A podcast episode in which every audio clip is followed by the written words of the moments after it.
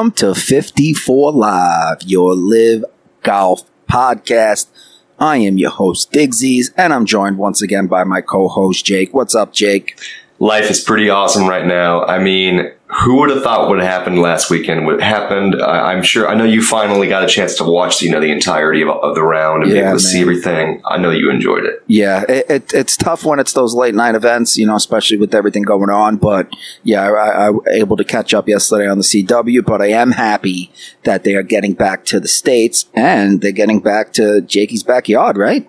Yes. Uh, well, I mean, obviously, I, I am in Oklahoma City area, but at the same time, yeah, pretty dadgum close. I'm excited.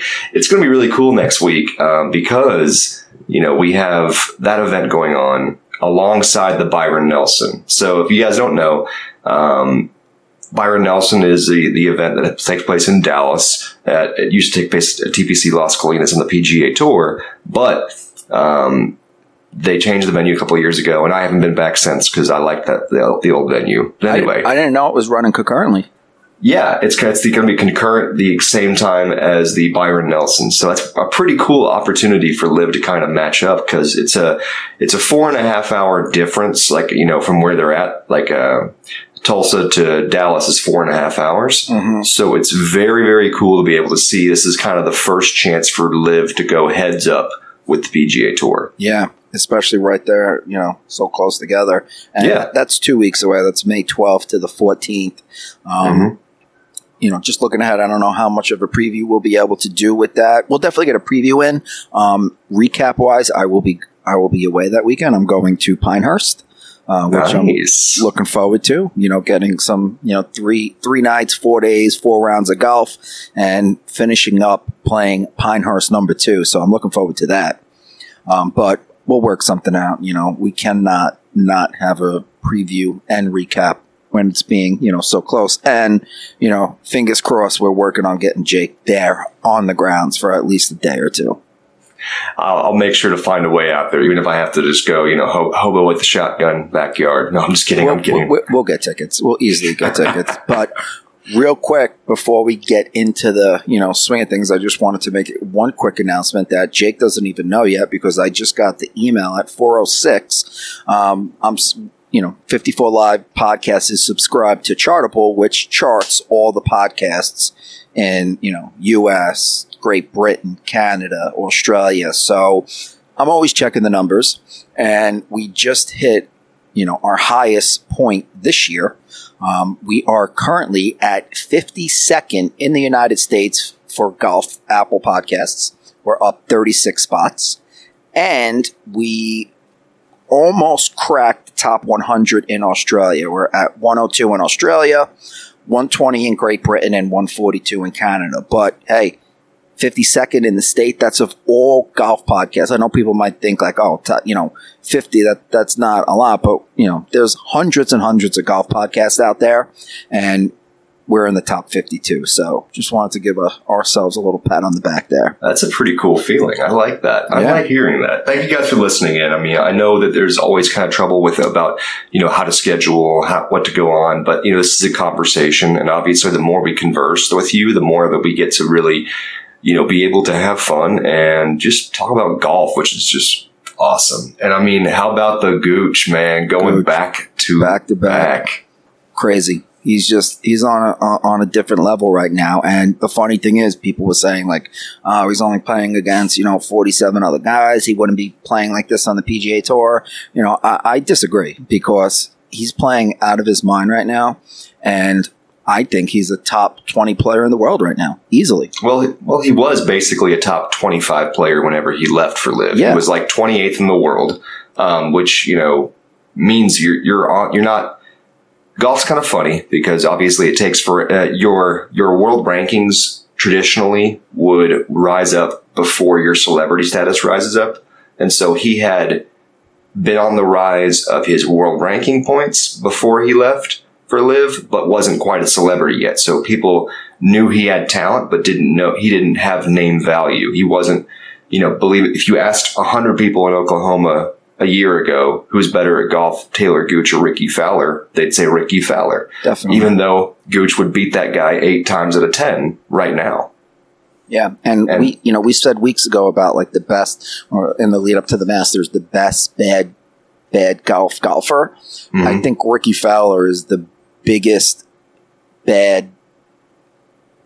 How can I word this? He's, uh, he's he, obviously he's not a bad golfer. He's he's a pro. You're golfer. meaning like somebody who blows leads. no? I mean someone that's more popular than the way he plays. You know? Oh, yes, Like, yes. Who's somebody whose, of- whose celebrity status outweighs his ability. by by a large margin. The, the, the amount of publicity that Rickie Fowler gets versus his play on the course, especially in the past, you know, few years, you know, I don't think you, you know, like I don't think there's anybody else.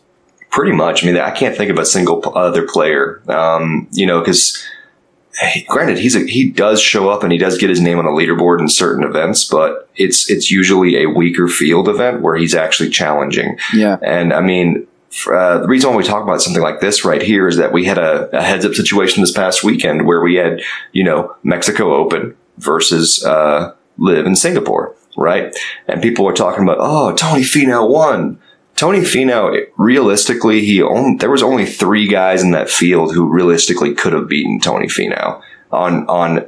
Uh, if you give, and when I say like six out of ten, like we're talking like six out of ten weeks, right? 6 out of ten, or or you know, 50-50. you know. obviously Jon Rahm's number Jon. Rahm, and that was the one. That was one of the few guys. But there was also Taylor Pendrith, who honestly really couldn't beat Tony Finau. Uh, Akshay Bhatia is a, a you know a rising star, and that's why he was on the final day.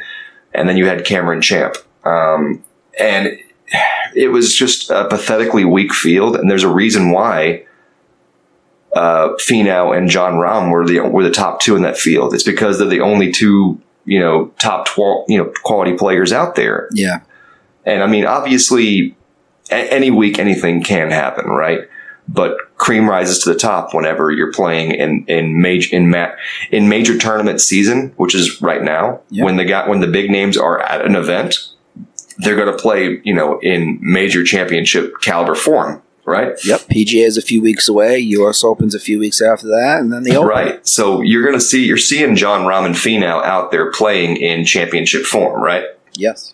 You're not playing you're not seeing them play in you know late october form with you know a hangover and beer belly um, off after not hitting clubs for two weeks. You're seeing them play hey i played the masters two weeks ago. I'm getting pumped for you know the pga um, so yeah you're you're not what i'm saying is is that there was realistically nobody at that field who was going to beat Finau and Rahm versus over at live you have So many guys. so many guys, uh, probably 30 guys who you could realistically say could win any week. Yeah, when you stacked up the field, Yeah. LIV versus the Mexico Open. LIV obviously had it, and there's going to be some weeks where you know the PGA will have it as well. Like especially if they go up against an elevated event, you know, Yeah. like the PGA will take that, you know. But you know, it is what it is, you know. And li- like we keep saying, like that you don't have to pick. You could be fans of both. But we we completely went off on a tangent with Rickie Fowler. But I was just thinking of one more thing on him. He's like the Baker Mayfield of golf because Ooh. Baker Uh, Mayfield got millions of endorsements, and every other commercial was Baker Mayfield, and he horrible on the field. You know, at least Rickie Fowler accomplished something. You know, That's a good point. I, I give give Baker Mayfield some credit, though. I mean, his his body got beaten up way more, Yeah. and, and his team never allowed him to fully recover physically. And- so and I don't blame you know, him. You know, speaking on that, you know, that's a big question mark for Bryce Young, the number one drafted player this past week. You know, a smaller quarterback. You know, like. You got to worry about that, and that's exactly what you said last week about Will Zalatoris. You know, like Yeah. the body can only take so much. The human body can only take so much. Right. And, and I think that's part of why we're seeing the live guys, you know, playing good golf because they're Yep. the three day events. That is so much easier on your body physically. It's the dumbest thing. We don't think about it, but walking a golf course, man, it can be war on your, on your joints. Yep. It really can. and you only have to play 14 events a year you know Mhm. so an extra round 14 times that's like playing you know three and a half less events a year you know like let's say somebody on the pga tour only played 14 events they would still have to play you know 56 rounds of golf whereas if they made the cut but with this live you're only playing 42 so it's less you know it's one less day to prepare as well and you know they spaced it out where they're getting you know, like now during quote unquote major season, they're getting two weeks in between events, you know? which I, I like that. And and the cool thing as well is, one thing I love about the live system is that there's opportunities for hey, the guys who want to play more events, they have the opportunity to go and play more Yep. of those events. Asian Uh, tour. Yeah, Asian tour, and then not only that, but um, uh, we also have like you know Carlos Ortiz who will go and play Mexican tour events, which I, I love seeing that. I Yeah. mean, I mean, I just want to see like guy like you know Oosthuizen and the boys go and round out in the uh, sunshine, and then we have you know the you know Cam going and and, and balling out in the Aussie PGA. I mean, Yeah, it'd and then you had Poulter and, and you know Stenson and Westwood go out to the uh, it was the Asian tour, correct? Yeah, yeah. Um, Stenson and Poulter went out to the Hong Kong Open because the top three finishers got a exemption into the uh, British Open this year. Yeah. Um, they didn't qualify. Now, But uh, speaking on that, that was Yeah. next on our list. Gooch. Now, Mm. you know more than me. He doesn't have status for the. What's his status for the next? for the? U, he, he's good for everything except for the U.S. Open okay, that's what it was. For this year. Yeah. For this year only. Okay. Um, So and he, he he's going to play in the PGA, which honestly he should be. A, a- you know, uh, if you want value, I guarantee you the sports books aren't going to place a lot of. You know, they're not going to rank him pretty high on the favorites list. You know, I don't think they would. You know, but Vegas knows best. But his form right now, going into the PGA up in Oak Hill, man, very strong. Yeah. I, I, I, I, I will tell you this. I, I'm very curious to see how it works out because Tulsa will be the week before that, right? Mhm. So it's Tulsa and then the PGA. And so I, I think kind of like with Brooks, you know, he went in Orlando, you know, whipped, whipped it out, showed us who the boss is and hasn't turned it off since. Um, Gooch has been on, on a tear since Adelaide. Um, I'm curious to see how it, how it correlates into, uh, Tulsa, um, if it continues. Um, and then, yeah, well, I'll be basing a lot of thoughts about the PGA based on what, how things go down in Tulsa. Yeah, really. I, I would say right now, if I had to pick maybe like three or four guys on live right now who has the best chance to, to win in Oak Hill, obviously it's Brooks because, you know, he's in a major assassin and, you know, he's been playing well. He had a third place finish in Singapore. Um, Gooch, obviously, you know, that's stated. And I would say Cam Smith, he's coming along. He just had a fourth and a seventh place finish his last two events. And you got to go with my guy, Patrick Reed, because, you know, he has top 20s in four of the last five live events, and he had a top 10 at the Masters. So those would be my guys. And I, I don't know, you know, obviously Phil's playing. Um, you know, Bryson and Dustin will play because of their exemptions, I believe. Is how many, how much more does Dustin have? Uh, Dustin, I believe, is he's still in the top fifty, uh, and, and Yeah. and- or, or what? Or he fell. He he's fell. He fell out. He fell out of the top fifty. The, the, the, Yeah. the uh, 2020 was the uh, Masters, right? So he has Yes. until So he has by that he has exemptions through twenty twenty five at least. Yeah. Um, that's how it works usually. Same thing Um, with Bryson. He won in 2020, right? Wasn't the Yeah, U.S. so- Open in the fall that year? Yes, and so yeah, so Dustin's still okay. Um, believe it or not, and we were talking about this. I messaged you this about, about this a few weeks ago. I mean, uh, Anirban Lahiri did get an invite, by the way, to the PGA. Really? Yes, I'm very happy about that. He got an invite. I Uh, love he- how the major, you know, these major tournaments are just like really like looking past the whole live versus PGA and taking their own stand because honestly, you need the best guys in the world at the majors, but Well, and the and the big reason this this is a big part of why they are majors. People always say, "Well, why wasn't the Players Championship ever actually a major?" Uh, do you know why, Diggsy? no, I don't. The Players Championship can't be PGA considered a major because it's run by a tour. Yes, that's correct. Uh, Augusta National runs the Masters. The PGA of America, which is not the PGA Tour, this is a very Mm-hmm. different organization, runs the PGA Championship. U.S. Open's run by the USGA, and then of course the Royal and Ancient Society uh, runs the the. British. Yeah. Yes, the Open Championship. I always refer to it as the British, but it is the Open Championship. So please don't get mad at me if I ever call it the British. it, I, I always call it the British too, but you know, I try to be politically correct over here. But now, speaking about that, we're jumping on on our uh, my little notes here.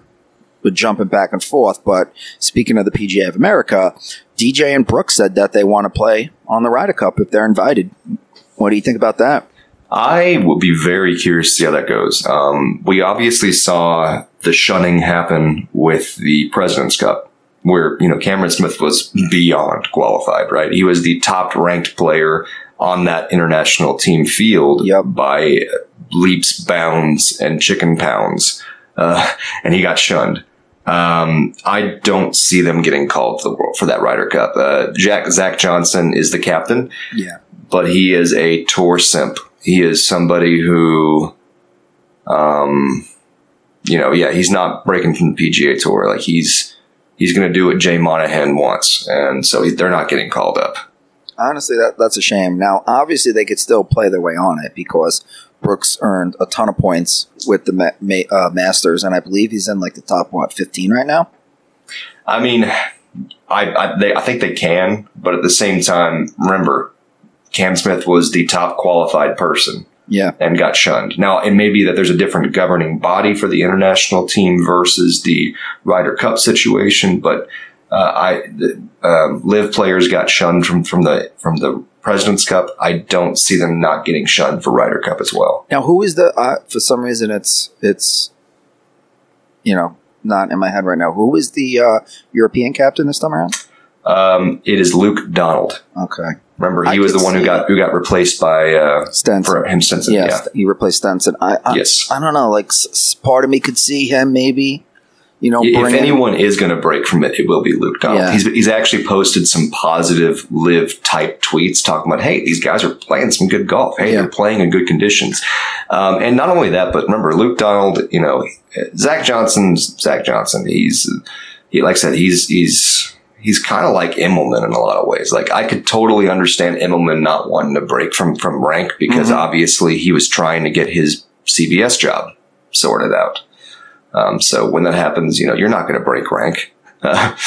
um, but Luke Donald's not going for the box. Um, He's a he's a player, and not only that, but there's a lot of guys on the international squad that I mean are his he's played with for his whole career, right? And honestly, all around golf and all around, we see it on Twitter because we're on golf Twitter a lot. I feel like the tone has shifted a little bit, and that was helped by the the Masters because you had a lot of guys that were talking. A lot of these big name podcasts, like the biggest golf podcast in the world, or one of the biggest, no laying up. They talk so much shit about LIV, but you had guys there saying that they were rooting for Brooks and they enjoyed watching Brooks. Like I never thought that would have happened, you know. So you know the tone has shifted, and the further and further along you get, another year or two, I really think this will be a moot point. The official World Golf Rankings have to give these guys points because you know, like what Gooch is doing and now and not getting world ranking points. Like, granted, you don't want to give him the full world ranking points because he's not playing against you know 100 and what players with the cut. So be it, but there has to be some sort of scaled version of points that he's getting, whether it be like 50% or 75%, what have you, you know? Right. Well, and that's why I love the uh, TUGR because they don't take that into effect. They just take they just take heads up. Who did you play against? How much did you beat them by? Okay, you stomped them. You're moving up in rankings. That's what I like. Yep. Um, and they're also pr- proving to be more accurate as far as predicting results and finishes of individual matchups than um, the uh, than the uh, um, uh, currently non-official World Golf Rankings, as I call them.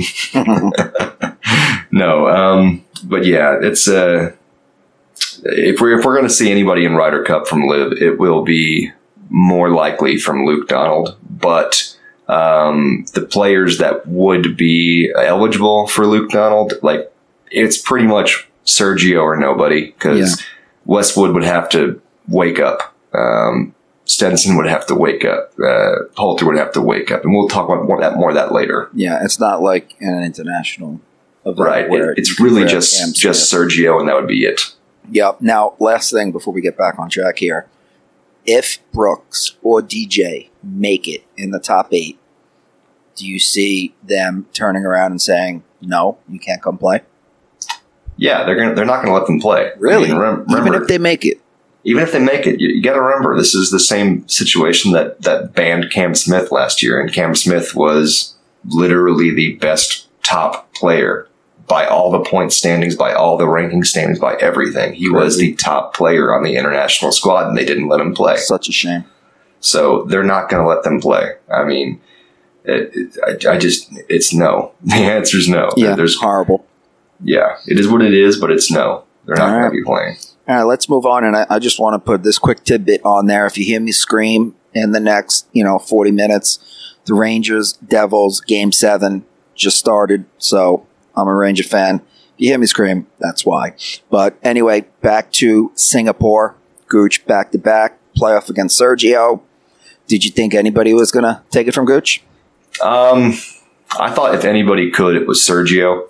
However, when Sergio didn't get that birdie putt when play resumed, um, that by the way, anytime that you that you that was so lame. I mean, it's not it's not their his choice. Obviously, they they called play. If you guys don't remember, they called play with like four holes left. Mm-hmm. Um, Sergio had a uh, Gooch had literally putted as, but he had he had a zero percent chance makeable putt. I mean, he almost made it, but it was a zero percent chance make for birdie from like sixty five yards with like 30, 30 feet of swing, and he just he just and he missed it by like two inches and uh, got the par right.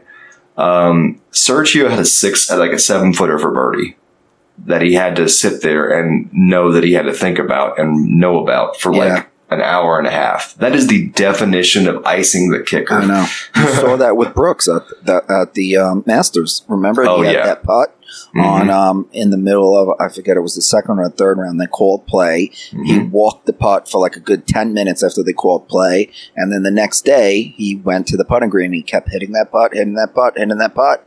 He got onto the green. He missed it. Yeah, you're, gonna, you're, you're not going to make that putt. You're overthinking it.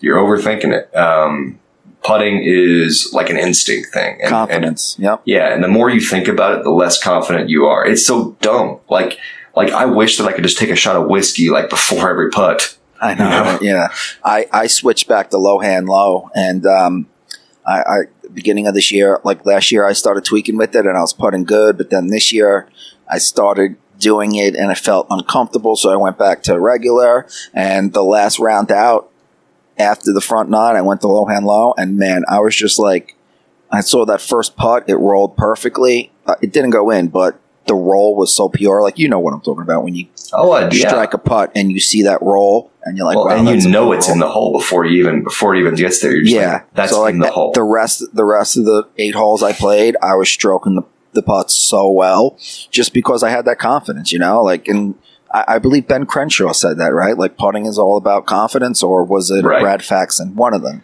uh, somebody did at some, Some point. somebody, some great putter said that, but yeah. yeah, it's all about. But, but more than that, I mean, uh, so yeah, you know, I, I I knew once they called the play and once Sergio came back and missed that putt, I knew that it would it was going to be basically him and him and Mhm. Gooch because Brooks wasn't making putts. He still hasn't fixed his putting issue, and it's so amazing.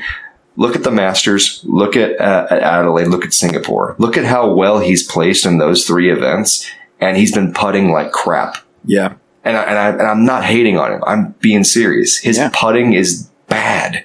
And like as far as executing and getting the, the, the, the putt in the hole, and he's still playing that good. Do you understand how good a golf you have to play to still shoot that low when your putting is bad? he's just hit, he's those irons are on point. He's driving the ball well, getting you know Literally. He's good, but if he gets the putter going at Oak Hill, man, He's gonna if he gets the putter going anywhere, he's gonna literally destroy fields. Yeah. Like it, it'll be back broken city, you know? because the last time they had the PGA there, when Dufner won, the greens were gettable. Like he was putting the ball very close to the. That's a name we haven't heard in forever. Dufner, right? I know. Yeah, He he, was somebody I honestly thought was going to be pursued by Liv because he still had some nec- name recognition Yeah, value, just- but just- literally has almost. He's, I think he's lost his PGA card. By the way, He's on the Corn Ferry now.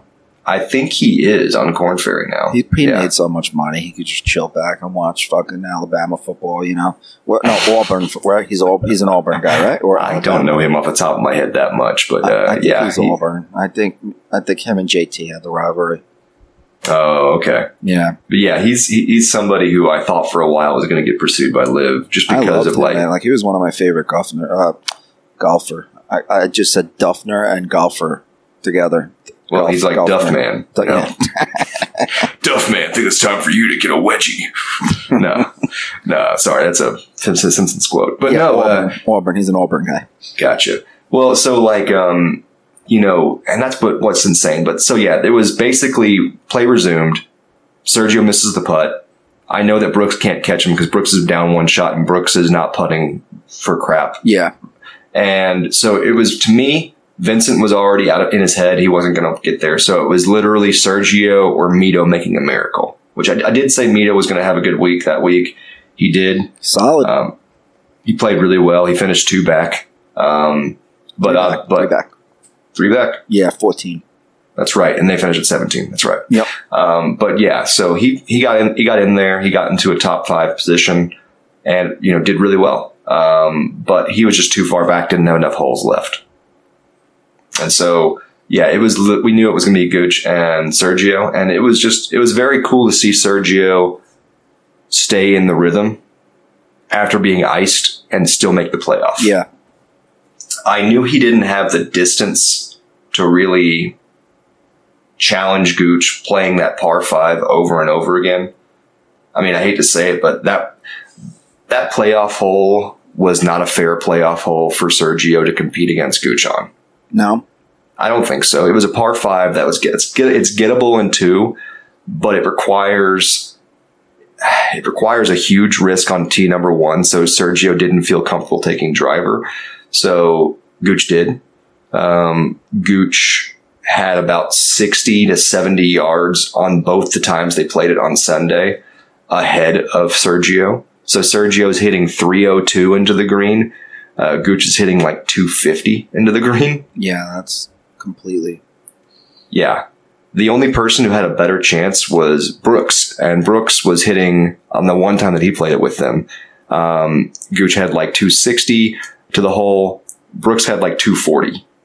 Yeah, Uh, that's a club, you know. Yeah, yeah. So I mean, uh, obviously Brooks missed the green, but the point is, is that that hole. Uh, once I knew the playoff was on that hole, I knew Gooch was going to win. I actually think I fell asleep just because of like it was like it was, it was 2 a.m. when I was watching. Yeah. Sorry, uh, but yeah, I knew Sergio wasn't going to win because it was a hole that unless Gooch hit it in the water, which he almost did in the first playoff hole, he had no chance of actually beating Gooch. Yeah.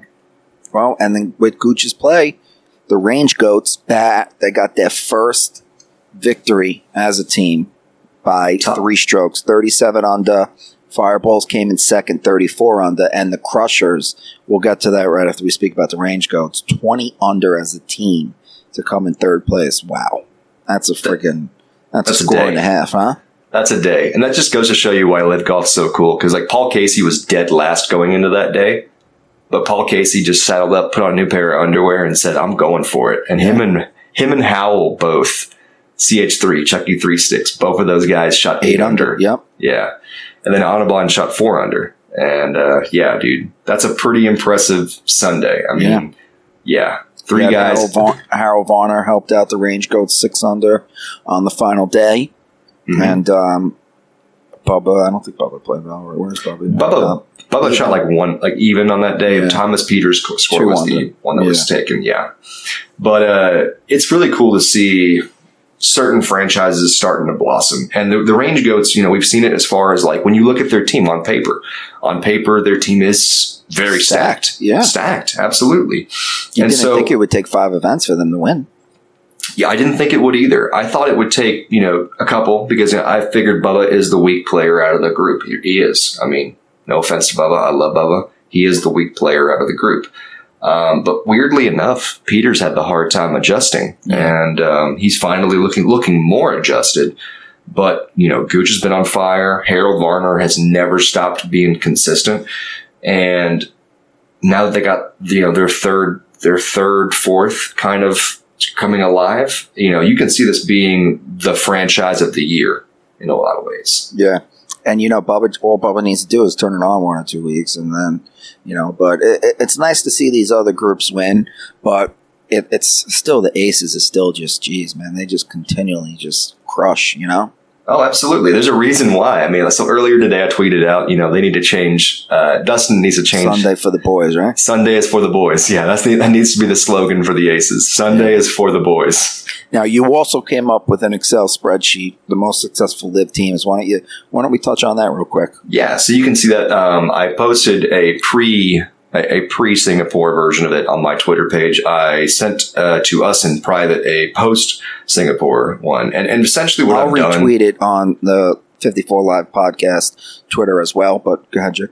Yeah. So the idea behind it is uh, I'm trying to take a point of like which which franchises at, at rank are at, and, and and how are they valuable to LIV? Like what's the value behind it? And so the idea is a first place for a player uh, by by team is worth 12, 12 points. Um, a first place for a team is worth tw- uh, 10 points. Second place, five. Third place, three.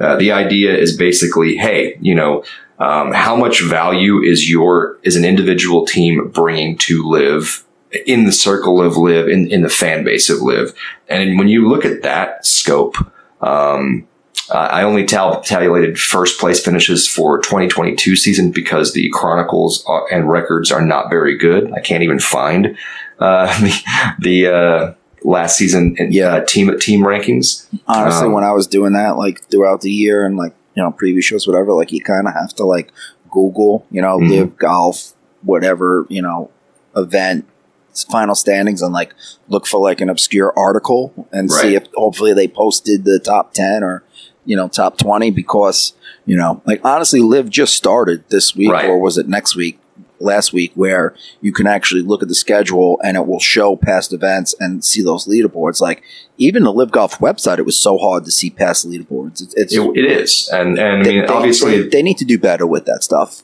They do, but I mean, there's there's there's so much that they're improving constantly. Like Yeah. I'm going to give them a pass on this. yeah but every- but every anyway, week the, they, they yeah, keep doing stuff but good yeah. But, but uh, basically, you know, in tabulation, um, the four aces are obviously in first place. I mean, they have one first place finish individually, which was Dustin Johnson in in Boston.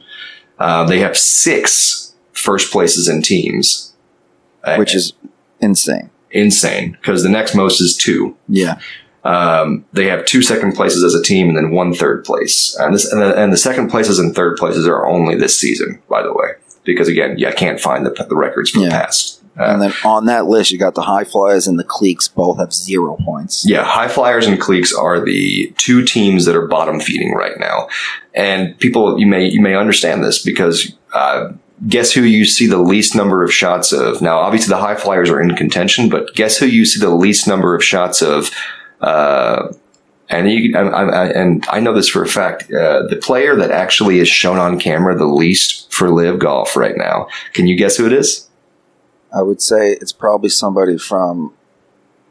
I, I don't. I might be. Uh, I'm thinking Cleeks, but maybe. It is Bernd Wiesberger. Okay. Bernd Wiesberger has only had, I think, seven or eight shots shown by LIV Golf this season. That's crazy. And he's been in all, all the events. I mean, it's not quite that bad, but it's it's, Yeah. it's pretty low. It's like um, the average. the high flies with Phil. You know he's getting attention, whether he's playing well or not. You know. Right, right. And the and and the thing is, the high flyers are at least in contention. They haven't quite secured a podium finish. Uh, they got really close, obviously, in um, in Tucson with Brendan Steele. Yeah. Um, but yeah, you know, um, as far as value points go, high flyers and Cleeks are still at zero historically.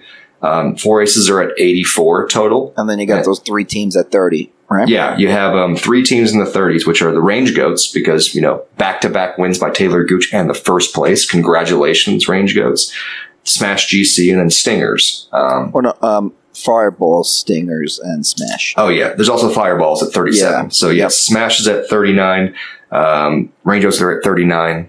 Um, Fireballs are at 37.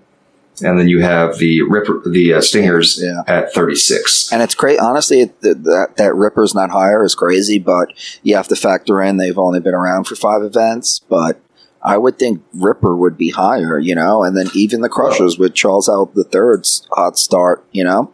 Well, and, and the Ripper, Ripper, Ripper includes the results of Cam Smith last year. Wow. They just, again, they were just so weak Yeah. prior to Cam Smith coming on. And then last year, they just weren't gelling. Um, not very strong. Still haven't really figured out the fourth, the third and fourth slots. I mean, Matt Jones and Jed Morgan are waking up a little bit more often, but you know, it's, it's, they, they have, if you look at their rankings overall, they're a little on the weak side, but, um, they at least have an individual win. Um, right? They have an individual winner, same as Majesticks. Yeah. Um, I'm I I expect high flyers will get on the podium pretty soon. They're, they're making the right moves.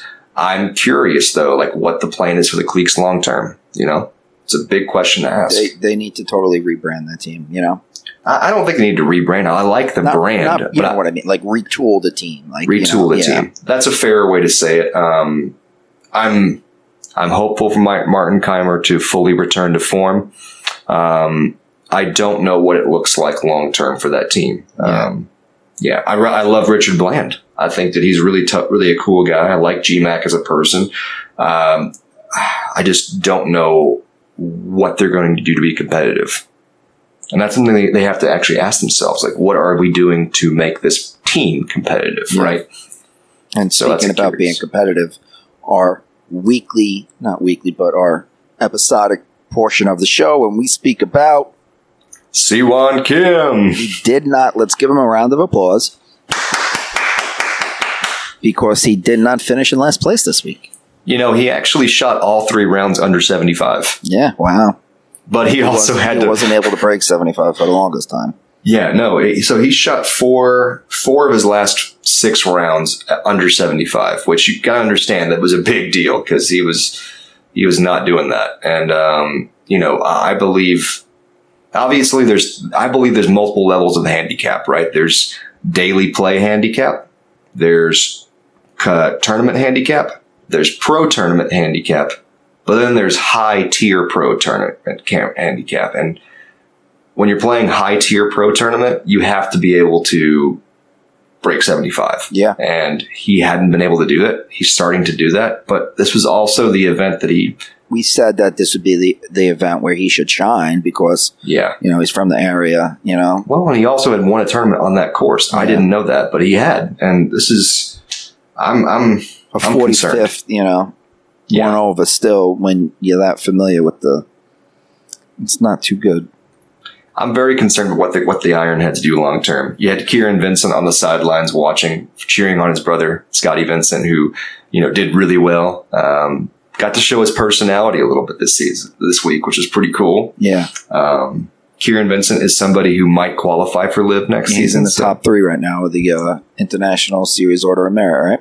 Correct, correct. So, you know, keeping a close eye on him and what will happen. Um, there are no LIV players in this week's international series, in this week's Asian Tour event, which I believe is an international series event. I'll have to look it up. So, Keep it an eye on that. so- yeah. But Siwan, uh, trending better. Wasn't enough though. From wasn't very. There wasn't enough positives for me to really say like, "Hey, this is looking good." But we found out, and I told you this in a, in a DM, why Siwan Kim is not getting punted yet. And if and I'm sure many of you guys have been wondering like, why is this guy still playing with them? I know why, and I told this to D- to, to. Diggsy, you want to share why? Yeah, let us know. Oh, okay. So he actually, because of his Order of Merit finish on the Asian Tour, um, actually has an exemption into the PGA Championship. Yep. Yeah. When, So when Jake told me that, I said, "You got to be kidding me!" yeah, Because oof, yeah. he'll be lucky to make the cut. Oh, he'll be lucky How embarrassing is it going to be for LIV if No. you know Siwan Cam comes in last behind the PGA of America pros? That. Oh God, I hadn't even thought about Like, that. think about that for a second. I, I don't that's want to. probably not possible, but is very possible by the way Siwan Kim is playing. Like, you might have PGA. You know, if people, if the pe- if you guys aren't familiar, the PGA Championship, there's what thirty or so, right? Would you say? yeah, well, the 20? PGA Championship, the, the two biggest. Uh, uh, so the Masters obviously has a very tiny field, right? Yeah. The, uh, U.S. Their Open, whole thing is the amateurs. Right? And U.S. Open, we can play in the U.S. Open if we Mhm. wanted to. If we had a one uh, under one handicap and we went to local qualifying, you know, any Joe Schmo can qualify for the U.S. Open or the British Open. That's why it's called an Open. Yes. And, And then, the of course, the PGA. PGA is kind of similar, but it's through the PGA of America channels. Yeah. So if you're a PGA teaching pro, you can qualify and pet play for the PGA Championship. So you can have regular teaching pros that aren't tour pros beating Siwan Kim.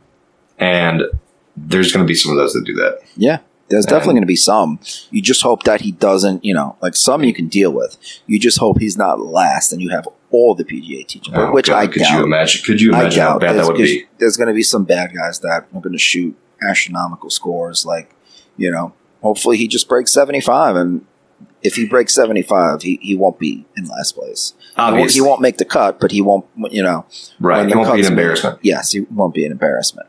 Which, um, but yeah, if you were the for those of us that are wondering, you know, why has Siwan Kim, you know, not been punted to the bench? Uh, that's why. Um, we might see it happen. Extra number to pad the stats when they show how many LIV guys are in the PGA field. Which is pretty important to LIV right now um, of because course. they're obviously trying to showcase that hey we deserve to be here we deserve to be here we have guys that qualify for this yada yada so that's a but that's a reason why you're not seeing him get punted he might take us to have an accident uh, after the PGA. we, we, we might see Greg Norman strangle him in the trailer. He You might know, slip down a, a flight of stairs. yeah, he might miss a where we he- heard that before, right? Yeah, he might miss a plane flight. He uh, his passport could get revoked. I don't know. You know, That'd be funny. Now, before we wrap things up, there's one team that we need to speak about because as much crap we spoke about the Cleeks and the High Flyers and the Ironheads because of Siwan Kim, there's another team that is in dead last place. They only have four points Mhm. and they pretty much came in second to last three times this year, came in last one time this year, and the other time had a sixth place finish. And that team is the Majesticks. what You is know, going on? Well, and part of the problem is that they, um, this is a similar issue for also the Cleeks. But if you guys look at average age of players, um, Majesticks and Cleeks are the oldest two teams. Um, you know, you have on both of those teams, you have a 50 plus year old player. Hey, you also have a 50 plus year old on the high flyers, but, but Phil's playing good right now. And, and Lee Westwood played good last season. And they, and, and the thing is, you know, Lee Westwood, Ian Poulter, Henrik Stenson, all three of them have had rounds where, you know, or, or an individual event where they've looked halfway decent. I mean, uh, Henrik Stenson ended up in the top 20 at, uh, in Adelaide. But I the picked- problem is, I picked Lee Westwood as one of my picks this week, and he came in 39th. yeah, that, that always hurts the soul, doesn't it? Yeah, I was doing some research, and I saw he, he won that once before and played well there once before, and you know, Yeah. And, you know, I, he's, he's looking rough. And it's weird because he was playing great in Jeddah. He was playing pretty solid all last season. And this season just, you know, hasn't gotten it up yet. Um, Poulter is, Poulter has a lot of highlight reel moments, but he also has a lot of blow up holes. Um, and then we have the issue with Sam Horsfield, uh, being out for a while. So they have Laurie Canter in. However, Laurie Canter, shout out for getting that hole in one. Yeah, good job, dude. Mhm. Uh, way to and take. Stenson hasn't been himself either. You know, like he won in Bedminster last year, but since then it's been like you know, Yeah, since the Vertigo incident, he really hasn't Yeah. been quite all there. He, like I said, he showed up pretty well in Adelaide, uh, but everybody showed up pretty well in Adelaide, so it's kind of hard to judge that. So, um, you know, I, I don't know what they do, man, because uh, again, both of those teams have a lot of value to LIV outside, well, outside of their playing. Yeah. right. marketing, publicity. Marketing.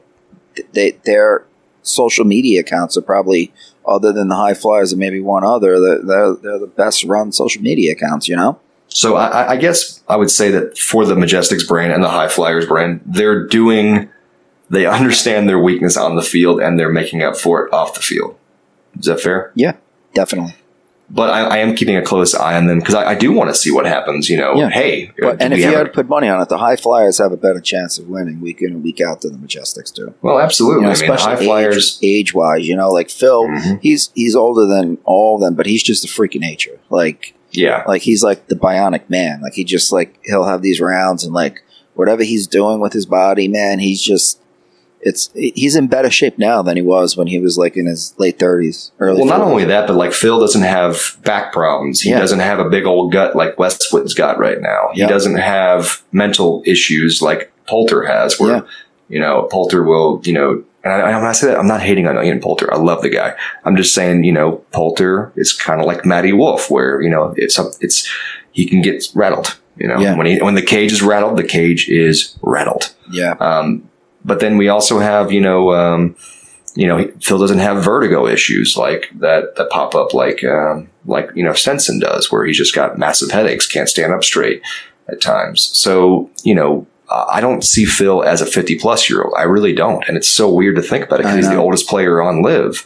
Like But, honestly, you I know- can still see like L.A. Country Club, man. hmm I know Yeah. it, it's it's out Homeboy, there, but homeboy might get it up, you know? I, I remember back when at Wingfoot, I really thought he was going to do it. I placed like some amount of bet that like I would have won like ten grand if Phil. I went to this was before they legalized sports gambling in New York, so it was right after my son was born. Like literally, like I think a week or two after my son was born, and I was still I took like two week paternity leave with my wife, and I'm like, you know what, I'm going to go drive out to Jersey and place this bet because I have a feeling Phil's going to win the the U.S. Open at Wingfoot. So I drove out there. My wife was angry because we have a friggin' you know 10 year 10, 10 day old at home and it was horrible weather and I'm driving an hour and a half to Jersey and an hour and a half back and leaving a home with the crying baby and I placed like seven hundred dollars to win like ten thousand. I remember I have a signed Torrey Pines Phil Mickelson hat. I wore that hat, and when I went up to the counter and said I want to put seven hundred dollars on Phil, like the guy like looked at me strange, and he had to call somebody in from the back to come to see if they would accept the bet because it was so outrageous and the odds were so high that if he did win, they would have took a nice hit. But I'm feeling like I might do something, not as much, but I'm definitely laying money on Phil at LA Country Club. you know, You got to be Uh, in it to that win could- it, right? that could be a good one. Um, U.S. Open is designed. The, the, the U.S. Open and the uh, the Open Championship are always the most fun to watch for me because they are designed to where it's either you hit the fairway or you get a bogey, Yeah. and that's why I love those because Some Open Championships, you know, like right. Well, obviously St. Andrews with no wind, they run Mhm. through it. Yeah. But uh, the majority of Open Championships, like they go out to they go out to Turnberry. Ooh, they go out to Turnberry. Yeah. They go they go out like to as much as I yeah. as much as I love the Masters and just you know it's the first major of the year. Well, it's the majesty Yeah, exactly. I love the U.S. Open's my favorite because Yeah. I love seeing freaking high rough. I love seeing people hack out of it. Like Yeah, a love see, I love seeing the, the- broken clubs, the, Yeah. the the cussing spells, the caddies getting fired on the course. Phil hitting a putt that's still rolling. You know, like I'm not a big fan of that. And Shinnecock, you know, it's happened twice now where the greens have gotten a little too baked out. Mhm. Like that, I'm not a fan of. But I'm a fan of if you don't hit the fairway, you know, you're going to be penalized. And Yeah. I like even par to win. I like you know one or two, three under to win. Like that's you know, like Yeah. you need to stay composed, and you just need to go out and play par golf, and you'll have a chance to win. Like Merion, when we saw Justin Rose and Phil Mickelson battle down the stretch, that was amazing. You know, Shinnecock, amazing. Beth Payton, or know, it's just- um, or uh, Chambers Bay went with Jordan Spieth. yeah, exactly. that was a good one. That was and a then, good but one. every once in a while, though, you'll have a runaway. Like you know, Rory did at Congressional, Martin Kaymer did at Pinehurst. You know, like he was like eight strokes ahead of. You know, like that's that's when it sucks when got one guy's like so dialed in, and he's just so far ahead. There's no competition, and you right, because uh, a U.S. Open course is not like an Adelaide. Like an Adelaide, you know, yeah, every yeah, because people were still shooting. You know, Gooch was that far ahead, but Yeah. people were still shooting seven under you had to alongside him. up. It wasn't. to bring up my my moment, huh? Yeah, well, I had to. You know, you, know home, I thought I, I thought I was apologize. I thought last week's episode was for apologizing. Well, you know, you sometimes you gotta kiss the heel again when the homeboy wins again. It's all good. no, no, I'm just, you know, it's it's the truth though. It's the truth though because um, you know a course like that where there's still scoring available, but just one guy's scoring so much better. That's a whole different ball game than a course where nobody's scoring. Yeah. one guy's found the magic stick. Exactly. You know, and then you're right. So I don't see LA County Country Club being that. I No. just don't like that it's in LA. Sorry, California listeners. I just I, No, I like it because we get we're gonna get primetime golf here on the East Coast. You know, Oh, that's okay. Okay. Okay. I can agree that's with what that. I like can about it. You know, because like I remember the last time when I was at Pebble when Gary Woodland won. You know, being able to watch Mm. golf late. You know, that's why the the Open Championship you get to wake up early and watch it, and the U.S. Open on the West Coast you get some primetime golf. Love it. That makes a lot of sense. Yeah. That makes Now, one sense. last thing before we go, I was just scrolling on Twitter to look at my picks, and I saw a little spat that Phil Mickelson had uh, with Colt Knost. Uh, Knost said, "Serious question. You're all so upset about the official World Golf Rankings. If you knew the criteria when you're starting a tour, why wouldn't you just meet it?" And Phil said, I saw that. and Yeah. I, you know, first of all, I don't like him. His voice is just, he, he sounds like he's a drunk trailer park hick whenever he's talking. And I'm sorry. "It's all right." I shouldn't talk like that, but that's just like, I don't know what it is, but he just seems like somebody who I just, who I just, who just needs to get bopped on the head like a, like a, like little bunny foo-foo style. You know, Yeah, just like one of those whack whack a mole games. Yes. He really does feel like a whack-a-mole person. but anyway. Phil said it's it's the official World Golf Rankings job to rank all the players in the world. Maybe they can do their job and figure it out like they do for multiple tours with hundreds of players, not even close as good. But that wouldn't hurt the PGA's revenue from CBS, so the leaders won't. And then he said, respectfully, I don't need official World Golf Ranking points, nor do I care about them for myself. I'm in three majors for the next 13 plus years and all four majors through 2025. It's about doing what's right and calling out the collusion that's taking place behind closed door to help JM, Jay Monahan, get all his TV money. Yeah. Which that's- Phil's that's right. the- it's exactly what we said earlier in the show. He's completely right. I mean, it's not about, it's, it's, it's about collusion to keep the PGA's money. That's all it is. Yep. And um, so, you know, you can't trust it. It's not going to be accurate. And as long as it's still based around that, it's not, it's not legitimate. Now, thankfully, I will say this, thankfully, the number one player in the world is Jon Rahm. And, um, you know, thankfully he, uh, there is no contest on that right Yeah. now. I, I would be, and the reason why I say that is that I would be very, it would be very annoying, right? If Cam Smith had continued being as dominant going into LIV as he was, you know, at the start. Yeah, like if Cam, if Cam Smith had won, the year number one. right? If, if Cam Smith had won, you know, three events at this point and was second place every single week, Yeah. it would be very irritating being uh, uh, th- even further because uh, because you'd have to sit there and go, he's not. This is bull, this is bullcrap. You know, if Yeah. Cam Smith had finished, you know, first the Masters and then literally, you know, won three or four LIV events at this point, it would be very annoying because it, you could you could not honestly say that the f- number one player in the world Did he drop out of the top five? uh, he's, he's like number nine or seven Yeah. or whatever, but he's going to keep dropping, obviously. Yeah. And, um, He's but I mean, I'll, eight right now. right. But honestly, he hasn't been playing, you know, at that level. So I, I, I'm not angry about that. What, what it would be fr- so irritating if he was playing like that and Jon Rahm, McIlroy, and Scheffler weren't playing or didn't have the the the, the start to this year they had. Um, to where everyone's just sitting there going, it's obvious who the real number one is, and it's not these guys. You Yeah. know, And I will say Um, one thing: it is impressive. Brooks looks like he's the only golfer right now that started that actually moved up in the official World Golf Rankings. I'm sure there might be others. I'm sure Phil probably did, but he Yeah, started Phil Phil did, and um, there's one other player, uh, Reed did. Reed, Reed. well, no, Reed went down. Reed went down, Yeah, Reed but, he, went but he, went back up after He went down for playing in the, one of those Asian tour events. That's right. That's he went right. over there and actually lost ground.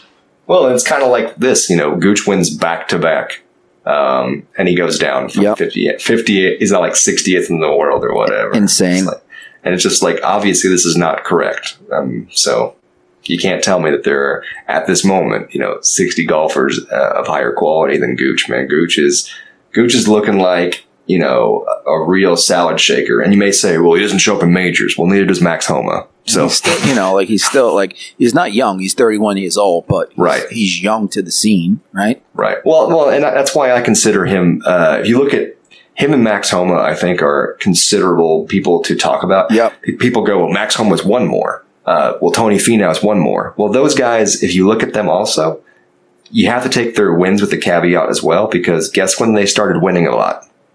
When they got into their late 20s. No, when the LIV guys left. Yeah, true that. Yeah. So I mean, when I'm saying a that, like, Max's wins were those fall events, and let's Right. be real, those really don't. Count. yeah, those are those are D Well, those I- are D tier. We we can't say that and say they don't count, and then say LIV events count. You No, no, no. When I say they count, I mean they count, but I'm saying it's Yeah. it's a it's against a D squad field. exactly. Um, LIV's field isn't D squad; it's it's a B squad. Yeah, I would say B squad. You know, Um, it, it would be A if you had the Rorys and the Rahms and stuff. That that's an A squad. The Masters was an A squad. Anything else this year is B because it can't be. There'll be no A fields other than uh, honestly the Masters is probably the only one because you know the U.S. Open and you know, Uh, I wouldn't go that far. I, I No? would say that all elevated events in the PGA Tour are still A because you don't think that- you wouldn't say that B plus or A minuses. well, they have nine. They have nine of the ten top Yeah. players in the world, You're right, and and and I, and I say it like that but because you're missing Brooks and Cam. You know, Right, right, but it's still an A field. I mean, to have when you have a high enough percentage of the, of the top twenty players, and I, when I say top twenty, I mean the legitimate top twenty players in the world. But let's would they be top twenty if the LIV guys are getting point? You know, like you got to Right. think about Well, that too. I mean, I mean, yeah, but I play mean, devil's advocate. We're, ne- we're never going to know until the official World Golf Rankings get off their ass and start giving these guys points. but even when they do, are they actually going to do it in a manner that's that's fair? And no, answer they're going to no. give them fractional points. yeah, and that's You not know. that's not good enough. No, that's not but good enough. hopefully these guys do well enough that you know. Think about it. There's only 48 guys. There's no cut, so you're getting some sort of points every week. You know, I, I don't even care at this point. The they only just need to. The LIV guys, they need to show up in the majors. You know, The- keep showing up in the majors, and those are weighted events. You get the most points at majors. Show up at the majors, and you'll be good. well, and honestly, the only ranking system I actually have fully follow at this point Tugger. is TUGR, Tugger Universal Golf Rankings. Yep. Yeah. I mean, I'm still aware of like, of the overall of the of the uh, official World Golf Rankings Mhm. because of just the just but I so don't follow like it's so ingrained in me that like if I want to look up world rankings, I just type in owgr.com. You know, like Mhm. I need to. I still look at Tugger, you know, but like it's just my first. You know, for doing it for years and years and years. You know, it's hard to get away from a habit. I understand, but you know, uh, the more you do it, this just the, more and easier it gets. And, and Tugger's honest because they, it, it, you know, it gets sorted very quickly. Yeah. Like, um, and then more importantly, they include the Champions Tour events, which is Yeah. important as well because um, Steven Alker, Steven Alker, by the way, won last week on the on the Champions Tour. His first win, by the way, with a new caddy situation because his previous caddy had passed away th- earlier this year. Oh, wow, that's it. Yeah, so I was very proud of him being able to get his form back and win. That's very difficult to do. I mean, a caddy relationship is it's, it's your it's your bestie, it's your homie, Yep. and um, And so Stevie Williams was Tiger Woods' best man, or vice versa. You know, really, something like that. Yeah, he was. Mm. I believe he was Tiger's best man, or Tiger was his best man. They were they were best that that, but that blew up. That's a whole nother story. Mm. There's Yeah. some books written about that if you want to get into it. well, you know, I mean, you, you, let's be honest. I mean, it's a caddy is a sexless marriage. Yeah, It's what it's what a caddy is. It's Honestly, sex- it's- what I can't wait for is one day if Bones writes a book about Phil. I don't think he will. I just you know I, I think I I, think think there's some hush hush money in there. Yeah. I, I think the reason why Bones has stuck around as a top tier caddy for as long as he has and transferred between players, which is almost unheard of, yeah um, is simply because he knows to keep his mouth shut when, when it yeah. Well. Steve Williams he went he was on Scott Adam Scott's bag for a while, but that's the whole- I think the whole Aussie thing had to do with that more than keeping his mouth shut because we know he didn't keep his mouth shut. right.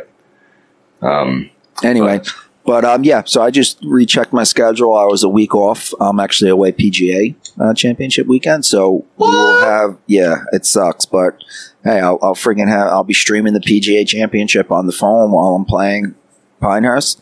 I'll take that. You know, well, let's make sure to do a, pr- a pre and a post for Tulsa. yes, that's what I'm saying. We're, we're going to do a pre for Tulsa, and then the pulse post for Tulsa will sprinkle in a little PGA preview, and then uh, yeah, we'll be ready to rock. That sounds freaking awesome. I'm just excited because, like I said, um, you know, Gooch goes back to back. Can Gooch go for a three-peat? There's actually a meetup for Gooch at one of the bars in Tulsa on the 7th. And I'm trying to motivate myself to go up there. Really? The only reason why I say motivate myself is because it's a three hour drive. Uh, so, yeah.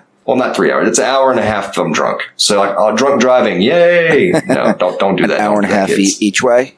Yeah, an hour and a half each way. Okay, that's not that bad. Three hours each way, I would say. Hell no. Yeah. you know, but you know, you don't want to drive and then get drunk and then be like, "Fuck, how I'm going to get home." You know.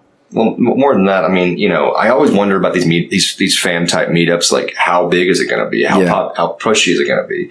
I, I'm going to probably go up there though, because I know Sam Humphreys, who does the 73rd the 73rd hole podcast, will be up there, and I've been wanting to talk with him for a while because he does. You know, we're, we're Oklahomans, and so it's it's a Oklahoma's a funny place, man. We have a lot of golfers. We have a very low uh, state average handicap. And the world record for lowest round ever was shot in Oklahoma. Really? Uh, what is it? Yeah. It's a 55, and it was Holy shot shit. at Riverside Riverside Golf Course in Edmond by Ryan Gibson, who actually won a, D, a Korn Ferry Tour event this year. Is it an easy course or Well, so most courses in Oklahoma, I will say, are easy. now, when I say very easy, flat? Obviously. No, no, No? There can be, no. So Oklahoma is very funny. Okay, so you got to understand that Oklahoma, we have a crap load of wind. We are we are literally Scotland without um, good views. Yeah, didn't Okay. you have a tornado warning uh, and your your club's got your, your new TaylorMade's got uh, held up because of it? Yeah, pretty much. Yeah. So you gotta understand, like, ta um, we we are when we have zero wind in Oklahoma, our courses are designed to be completely defenseless without wind. So if I go out and play on a, on a zero wind day, like I did today, Mm-hmm. I shot 200 today. Really? Yeah. Yes. But I, if I go out the, tomorrow, like so, actually, um, last week played in a tournament, same course, same tee box, 86. Wow. So I'm just saying, like Yeah. it's that's how it works in Oklahoma. Youth, uh, we have we'll have random 25 to 30 mile an hour winds all day, every day, and then we'll have days where it's completely defenseless, and that's why the lowest round was shot in Oklahoma because our no wind. courses are totally defenseless Huh. with no wind. Crazy. Where I'm, I'm I'm on Long Island, so like a lot of the courses I play on the South Shore of like Linksy, Mhm. and then if you get to the middle of the shore, it's more like you know. But honestly, I would love you know that's that's why I'm excited to go to Pinehurst because like I've only played here, Florida, and the Caribbean. That's it. And my whole um, and and like Jersey and and uh, Minnesota, but like Minnesota, I can you know that's similar to here, except you're just looking at mountains instead of you know water. But I'm interested to see what Pinehurst has for me, and then you know I definitely want to explore more. So Let us know in the chat your over under for uh, Digsy's handicap in Pinehurst. yeah, we'll do that. We'll do that um, next week. We'll, we'll we'll talk about that a little bit because honestly, Pinehurst number two. If I break hundred, I'll be happy.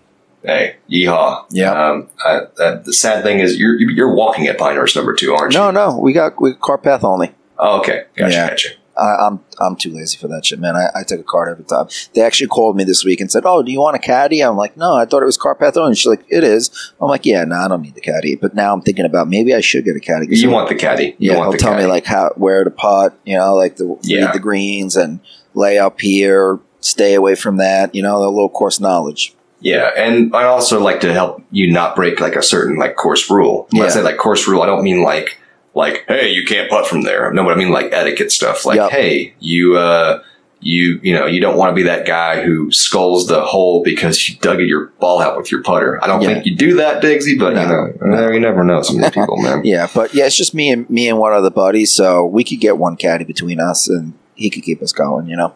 Gotcha. Well, so yeah, I want to hear about that for sure. Definitely. But yeah, but All yeah, right, dude, man. um, yeah, that does it for this week. Um, we'll be back next week, Monday. We'll be coming out Tuesday again. Follow us on Twitter. I'll, we'll keep you updated. And uh, anything you want to finish with? life is good in the hood. Have fun. See you guys in Tulsa. Yes, we'll see you at Tulsa. We'll give you a recap a few days before. Again, as always, follow us on Twitter at 54 Live Pod. Subscribe, rate, review. We're 52nd in the U.S. Apple Podcast. Let's get to the top 40. Apple Podcasts, Spotify, Podbean, wherever you listen to your podcast. And uh, yeah, that does it. I'm Digsies and 54 Live Podcast for Jake. We are out. Later. Peace.